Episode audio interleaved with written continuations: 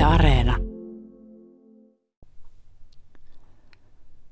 Tänään luen päivän mietelauseena Saima Harmajan kolme lyhyttä kesäistä runoa. Aamu. Aamun kirkkaus on niin kuin laulu. Itse taivas lepää järvessä. Liikkumatta autuaina pilvet uneksivat ilman äärillä. Kaislat välkkyy kastepisaroista, metsä hymyy läpi kyynelten. Kaukaa helisten ja värähdellen rastaan huilu jumalallinen. Sateen jälkeen. Sininen ukkospilvi soutaa metsän taa.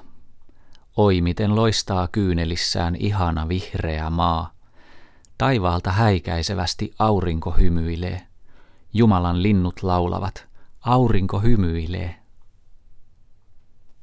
Pilvinen päivä. Valkea hämärä peittää suvista taivasta. Kukkien lempeä hehku hohtaa nurmella.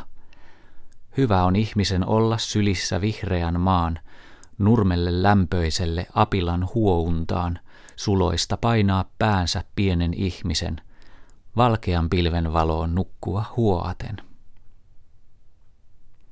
Päivän mietelauseena kuultiin Saima Harmajan runoja.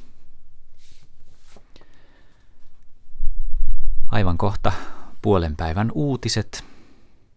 Sen jälkeen pieleen mennyt historia kysyy, miten vanhat metsät katosivat ja millainen maailma siinä menetettiinkään. Sitä ennen kuitenkin aikamerkki ja Yle Uutiset ja sää.